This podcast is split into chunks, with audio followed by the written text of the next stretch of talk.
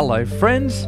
It is Sean here. It is great to have your company on this Monday morning, midday, or evening, or afternoon, or wherever it is this finds you. G'day. Good to see you. Well, good to have your company anyway. I can't see you, but I'm, I'm imagining you look dapper as ever. And here we are, ready for another week in God's Word.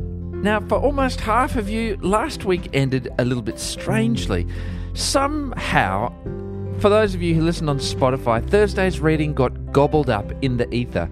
It exists on all the other platforms, just somehow Spotify glitched it out of existence. And as luck would have it, it is the first half of a two chapter section.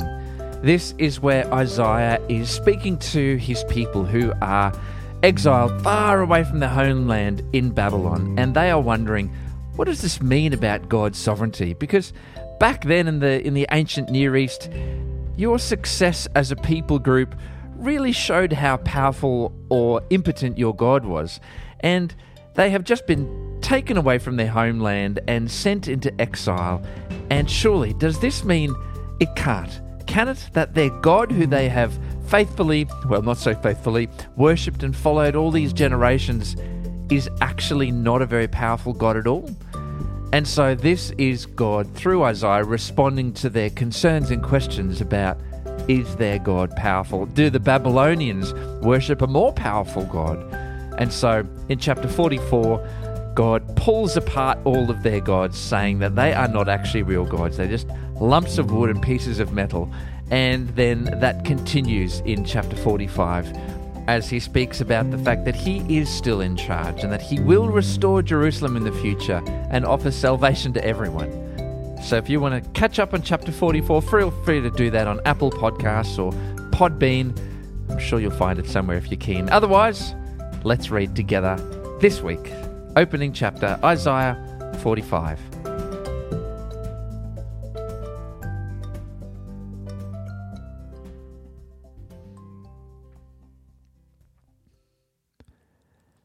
This is what the Lord says to Cyrus, his anointed one, whose right hand he will empower.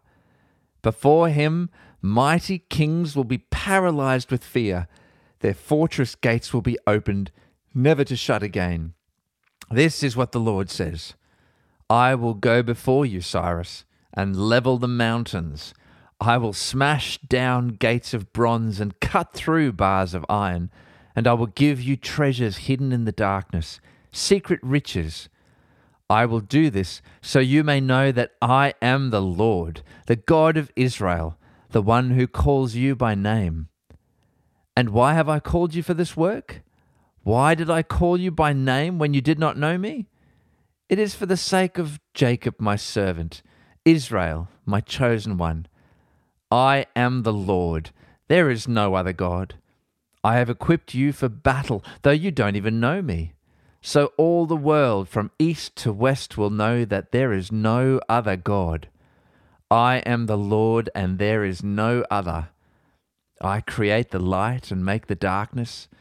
I send good times and bad times. I, the Lord, am the one who does these things. Open up, O heavens, and pour out your righteousness. Let the earth open wide so salvation and righteousness can sprout up together. I, the Lord, created them. What sorrow awaits those who argue with their Creator? Does a clay pot argue with its maker? Does the clay dispute with the one who shapes it, saying, Stop, you're doing it wrong? Does the pot exclaim, How clumsy you can be?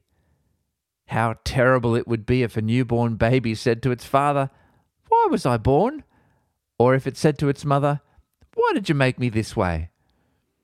This is what the Lord says, the Holy One of Israel and your Creator. Do you question what I do for my children? Do you give me orders about the work of my hands? I am the one who made the earth and created people to live on it. With my hands I stretched out the heavens. All the stars are at my command. I will raise up Cyrus to fulfill my righteous purpose, and I will guide his actions. He will restore my city and free my captive people without seeking a reward. I, the Lord of heaven's armies, have spoken. This is what the Lord says You will rule the Egyptians, the Ethiopians, and the Sabaeans. They will come to you with all their merchandise, and it will all be yours. They will follow you as prisoners in chains. They will fall to their knees in front of you and say, God is with you, and He is the only God. There is no other. Truly, O God of Israel, our Saviour, you work in mysterious ways. All craftsmen who make idols will be humiliated. They will all be disgraced together. But the Lord will save the people of Israel with eternal salvation. Throughout everlasting ages, they will never again be humiliated and disgraced. For the Lord is God, and He created the heavens and earth and put everything in place. He made the world to be lived in, not to be a place of empty chaos. I am the Lord, he says, and there is no other. I publicly proclaim bold promises. I do not whisper obscurities in some dark corner. I would not have told the people of Israel to seek me if I could not be found. I, the Lord, speak only what is true and declare only what is right. Gather together and come, you fugitives from surrounding nations. What fools they are who carry around their wooden idols and pray to gods that cannot save. Consult together, argue your case, get together and decide what to say. Who made these things so long ago? What idol ever told you what would happen? Was it not I, the Lord? For there is no other God but me, a righteous God and Saviour. There is none but me. Let all the world look to me for salvation. For I am God, there is no other. I have sworn by my own name, I have spoken the truth, and I will never go back on my word. Every knee will bend to me, and every tongue will declare allegiance to me. The people will declare, The Lord is the source of all my righteousness and strength, and all who were angry with him will come to him and be ashamed.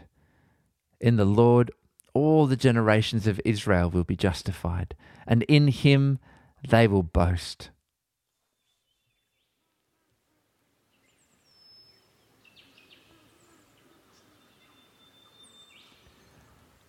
Oh Lord, thank you for the clarity that you give us through Isaiah's words. Clarity that means that you don't sit beside anyone else, but you stand proud of everything because you are God. You are God of everything. You laid out the heavens. You created the earth and created people to live in it. You are unrivaled, and we place you atop the highest throne in our life. Let it be you that our heart desires to please. Let it be your truth that is the true north of our compass. Let it be your love that we seek more earnestly than anything else.